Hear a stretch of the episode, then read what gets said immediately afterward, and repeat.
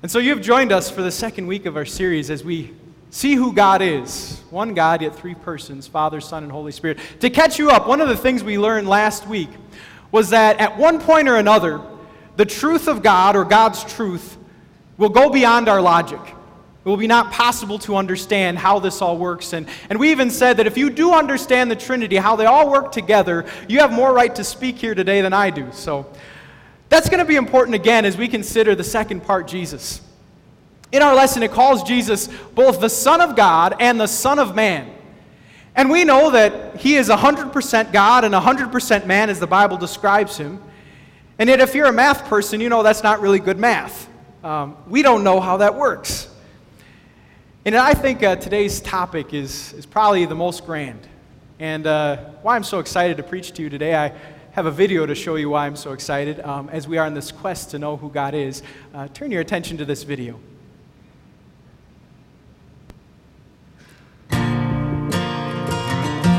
Ever wondered what God looks like? I know I have. I know as far back as I can remember, I've wondered, but I've never been satisfied with where it got me. I've thought of God as an old man, a nice grandfather figure, but one who's a tad fragile, not someone who can defend me when I'm threatened. I feared him as a strict principal, an ever present policeman who was always nagging on me and just waiting to thumb me as the guy who did it. I once considered him to be my good luck charm. All I had to do was call on him, and hopefully he would come serve me and give me what I want my own personal genie in a bottle. I even pictured him as an absent landlord, someone I have to pay rent to, and frankly, probably someone who has a lot better things to do than bother with me. And I've imagined him other ways, but all my images of God are just too small. All of them, that is, except one. God has told us in the Bible that He is Spirit. It does not detail His physical appearance, and in fact, it reminds us that no man has seen God at any time. But the Bible also tells us something else. It tells us that God became flesh. It tells us that Jesus makes it known what God is like, that He is the visible image of the invisible God, that in Jesus all the fullness of deity dwells in bodily form. It tells us that Jesus Himself said, He who has seen me has seen the Father. If you know me, you know my Father. The Bible also says that Jesus' body was not stately in form or appearance that we should be attracted to him. But his person, wow, talk about attractive. When you talk about the person of Jesus, you don't find yourself talking about his strong points. You marvel that he is the exact representation of the nature of God. Every good attribute and characteristic of perfection was seen in Jesus.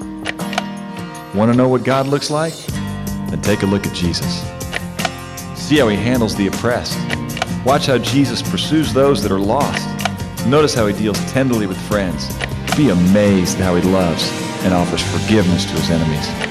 Look at how he stands strong in the face of death. Notice how he sacrifices himself for the good of others. Watch how he respects those in authority and yet how he bows to no one. Observe how he handles hypocrites, betrayal, and deceit. Look at his response to dead religion, burdensome traditions, and the arrogance of men. And yet, notice how children run to him. Watch him serve his world and lead his men. Always loving, never failing, continually forgiving. Want to know what God looks like? Look at Jesus.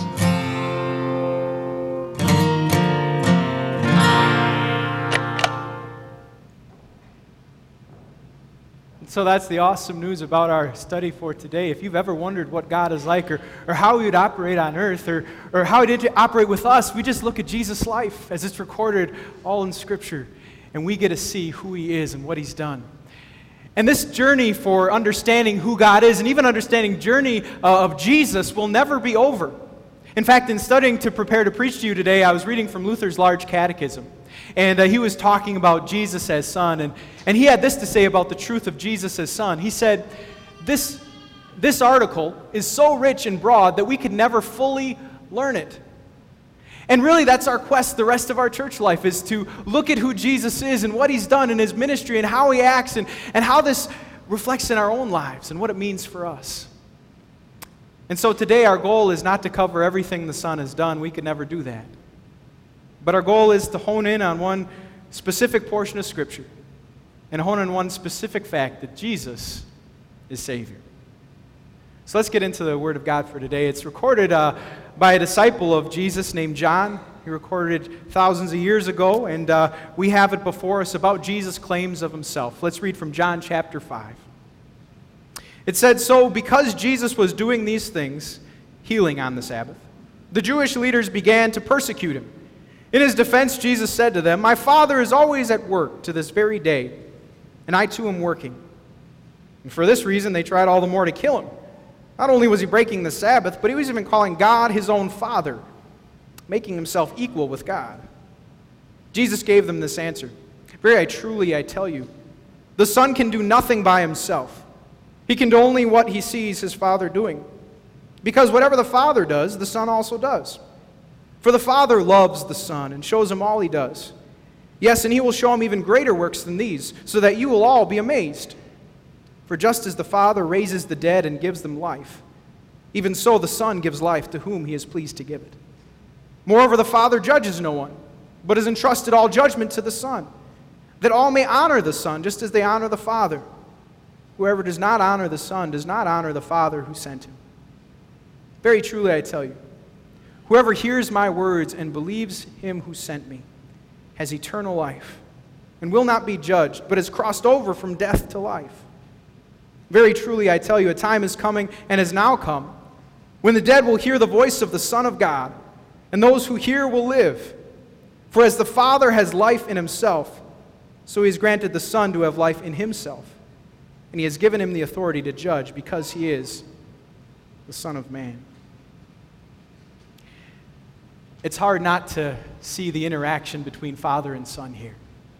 Hard not to notice the claims of God which we get to consider. And two different descriptions of Jesus, both Son of God and Son of Man, just in that bottom paragraph, which we get to explore and its implications for us today. So let's have fun investigating the Son. You know, even if this is your first time in church in, in ages, um, you've probably heard the name of Jesus. In fact, Jesus' name is probably the most popular in this country and every other country. He is the most popular figure throughout all time. And because of this, there are many different ideas and opinions of who Jesus is. Some might say that Jesus was a really, really good person, here to show us a good example. In fact, that was Gandhi's take on Jesus. Gandhi had this to say about him. He said, I know of no one who has done more for humanity than Jesus as a good person. There are others who would say Jesus is a great teacher and prophet. In fact, many from the, the religion of Islam believe that he is one of the many prophets, just like Mohammed, not God, but a great teacher. Still, others say that he is one of many gods, an option, so to speak. This is the case of Hindus and Jehovah's Witness.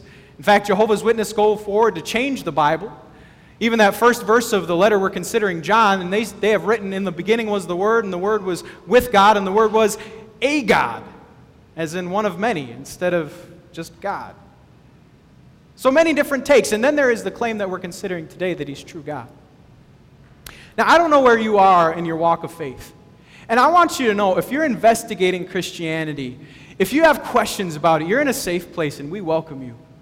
And, and, and, our goal is, is not to convince you otherwise, but just to say what the Word of God says and for you to consider it here. I don't know if maybe you've grown up in church and maybe this has uh, been something you've considered for a while, but, but I would say that what you land on when it comes to Jesus will be important for your faith life. Wherever that lands, whether it is a person, a teacher, one of many gods, or the God, will be very important for what happens for the rest of your life. So, what are you going to do with Jesus? Is my question for today. And with that question, we get to explore his work and his claims about himself. So, let's get into what he claimed about himself as recorded by a disciple who walked with him. The scenario is that Jesus was healing on the Sabbath, and this made the legalistic Pharisees just all upset. And when Jesus walked on earth, he wanted to follow God's will, but he had no time for lifeless traditions that were put on top of God's will. And so he didn't care. And, and look what he says to those who are persecuting him for healing on the Sabbath. Look at verse 17. He says, My Father is always at work. We talked about that last week. You can shut down the government, but you can't shut down what God the Father's doing. He's at work to this very day, and so I too am God. And they knew what this meant. The disciple John knew what this meant. It meant that he was claiming to himself to be equal with God. That's what he claims. And, and if you think this is an isolated incident, um, the Apostle Paul, who would later come, um, said this about Jesus. He said that in Christ, all the fullness of the deity lives in bodily form. And so, again, if you were to pick a percentage of what Jesus claims for himself and what Paul says is, is a percentage that he is God, it would be 100%. Jesus claiming to be God. Now, people understanding what Jesus has claimed have said, well, then that makes Jesus one of three options. That Jesus is either a liar, a lunatic, or Lord. Did you get it? If he claims to be God, he's either a liar, lunatic, or Lord. He's a liar in the, the realm of uh, David Koresh. Do you remember David Koresh? Back in the 90s, Waco, Texas, uh, literally went down in flames. Um, and he was one who said, I am the Son of God. Not much came of that. A lunatic. If I told you that I was the Son of God and I tried to prove it, you might think there's a screw loose, and rightfully so. And you'd find out quick that I wasn't or Lord? Is what Jesus claims actually what he was all about? Is that the truth about this character, Jesus? We get to explore his work, and his work even recorded here. And, and, and let's, let's uncover the work of Jesus on our behalf to see again if he is that Lord. To talk about Jesus' work, I wanted to talk about gym class. Does anyone have their favorite class as being gym class? Anyone? Favorite class? All right, thank you very much. And uh, I love gym class. I remember um, we played dodgeball, and that was like the height of my athletic prowess was seventh grade dodgeball. It didn't get any better. Um, I don't know if you remember, do they still have physical testing?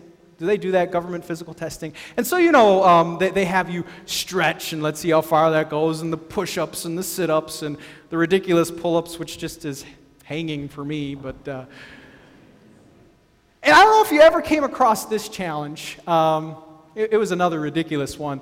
Uh, the, the rope climb. You guys see that? Now, now this was always just kind of laughable to me because the only way I'm going upwards with a single rope is if I tie that rope around myself and there is an intricate pulley system and someone really strong tugging on the other end. I don't know about you. The rope climb, kind of incredible. Have you ever had one of those impossible tasks? I watch American Ninja Warrior. Anyone see that? And, and there's the salmon ladder, which is like pull ups with this other crazy things. There's a Mount Midoriyama, which only a few have ever conquered and challenged. And, and, and man, you got to be athletic to do that. Well, I want to transition from this physical challenge into the spiritual realm to let you know what God wants for us as coach of life. It's not a rope challenge. His, here's his demands, his expectations. He says, I want you to be perfect, therefore, as your heavenly Father is perfect. There it is, folks. Can you do the rope climb? and there was one, I want to tell you a story of one who thought he was there. A rich young man approaches Jesus and he says, How do I get to you? And he, he, he's prompted by Jesus, Well, what do you think? And he says, Well, I got to love you or God above all else, and I got to love my neighbor. And he's like, Yeah, you're right. Yeah, do that and you will live. And then he's all happy, like, yeah, I did that. All right, I'm good to go. But, but Jesus doesn't let him off the hook. Maybe you know how the story ends. He says, I also want you to sell everything you have and follow me. Now, does he do it? Do you know this story? He doesn't. He goes away sad because he knows that when it comes down to it, his heart isn't fully on God. His heart is torn. He wasn't perfect. I don't just mean to set him up as a straw man. What about our own lives?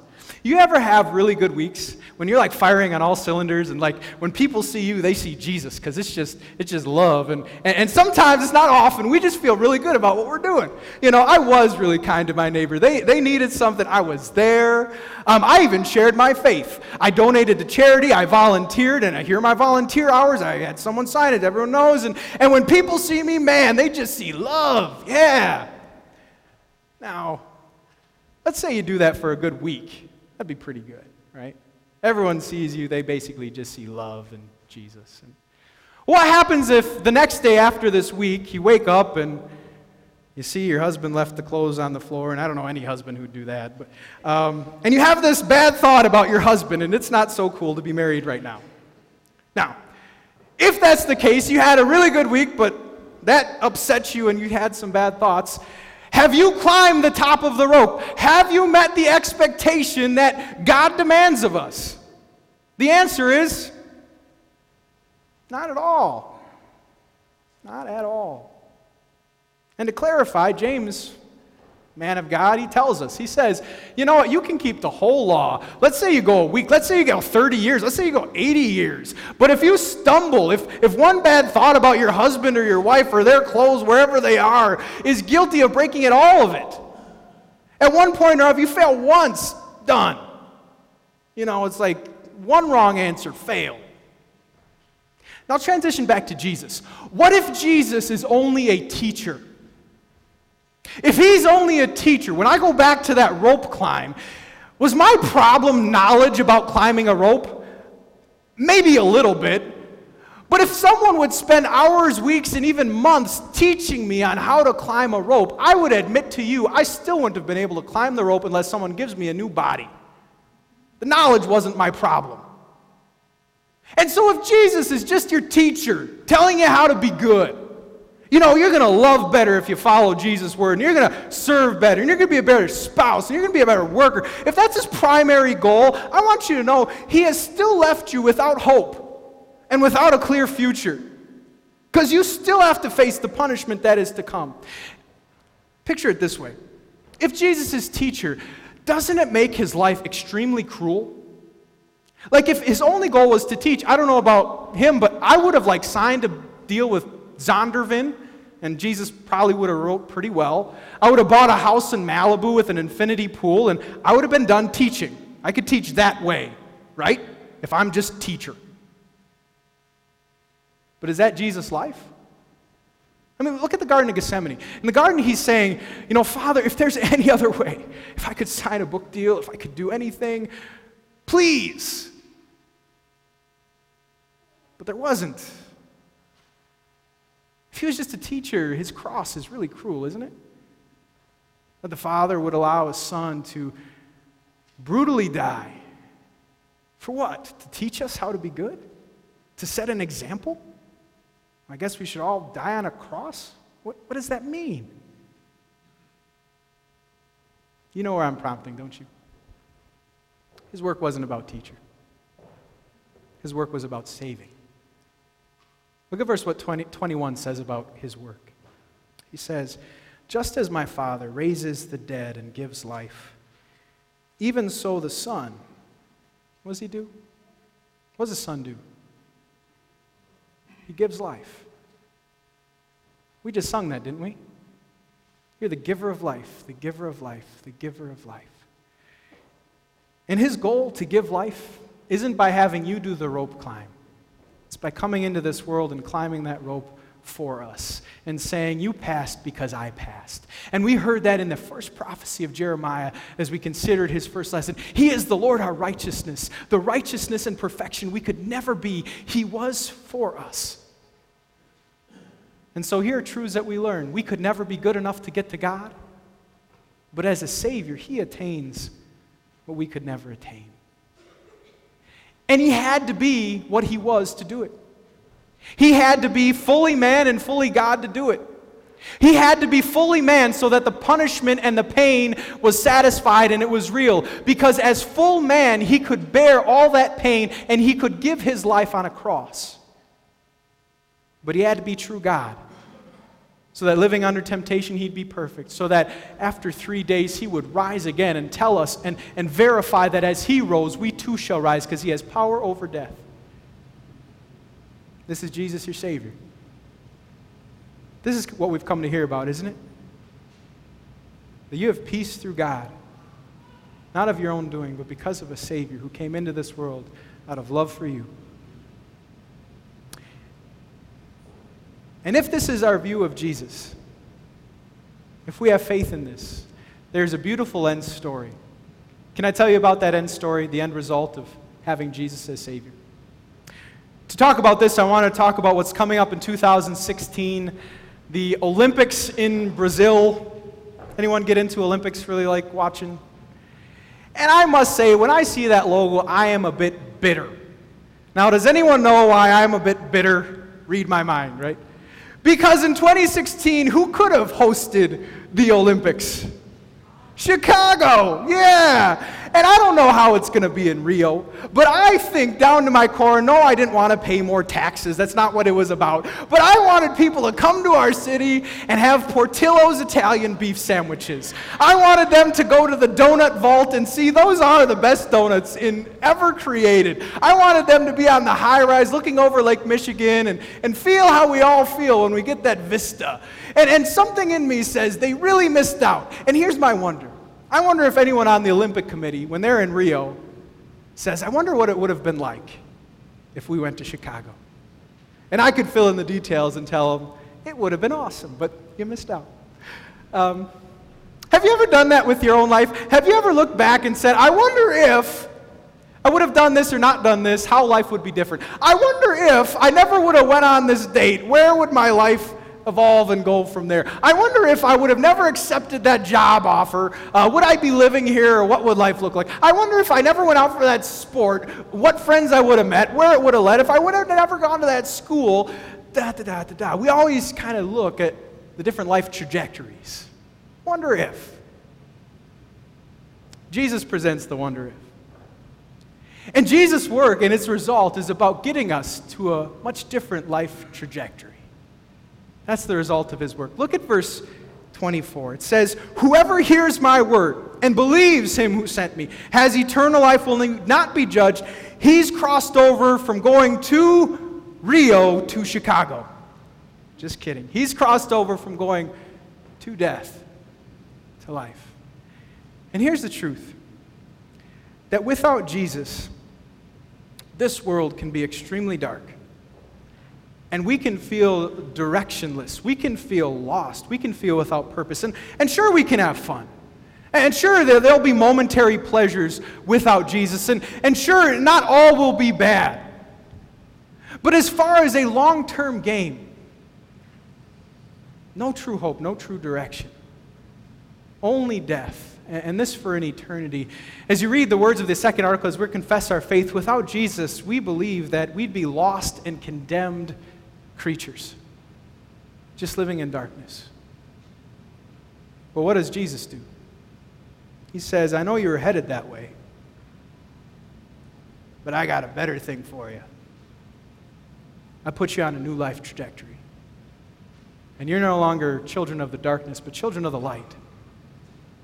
And even if following me here on earth is not easy, you have a future in store for you and you have a treasure that can never be stolen, taken away. You have your greatest need met because you have peace with a Holy Father. This is Jesus who sets us on this drastically different course. So that now we have eternal life. And it is so sure that even if Jesus came back today or we died tonight, we would be in heaven with the Lord. It said we have eternal life right now. So, what will you do with Jesus? I hope you had fun investigating with me. This Jesus claimed to be God, not just a teacher or a good man. This Jesus did some great work to give life to us in a new trajectory. My prayer is that through the power of the Holy Spirit, He so works in your heart so that you too can confess Jesus is not only my Lord, He's my Savior. Amen. Please stand.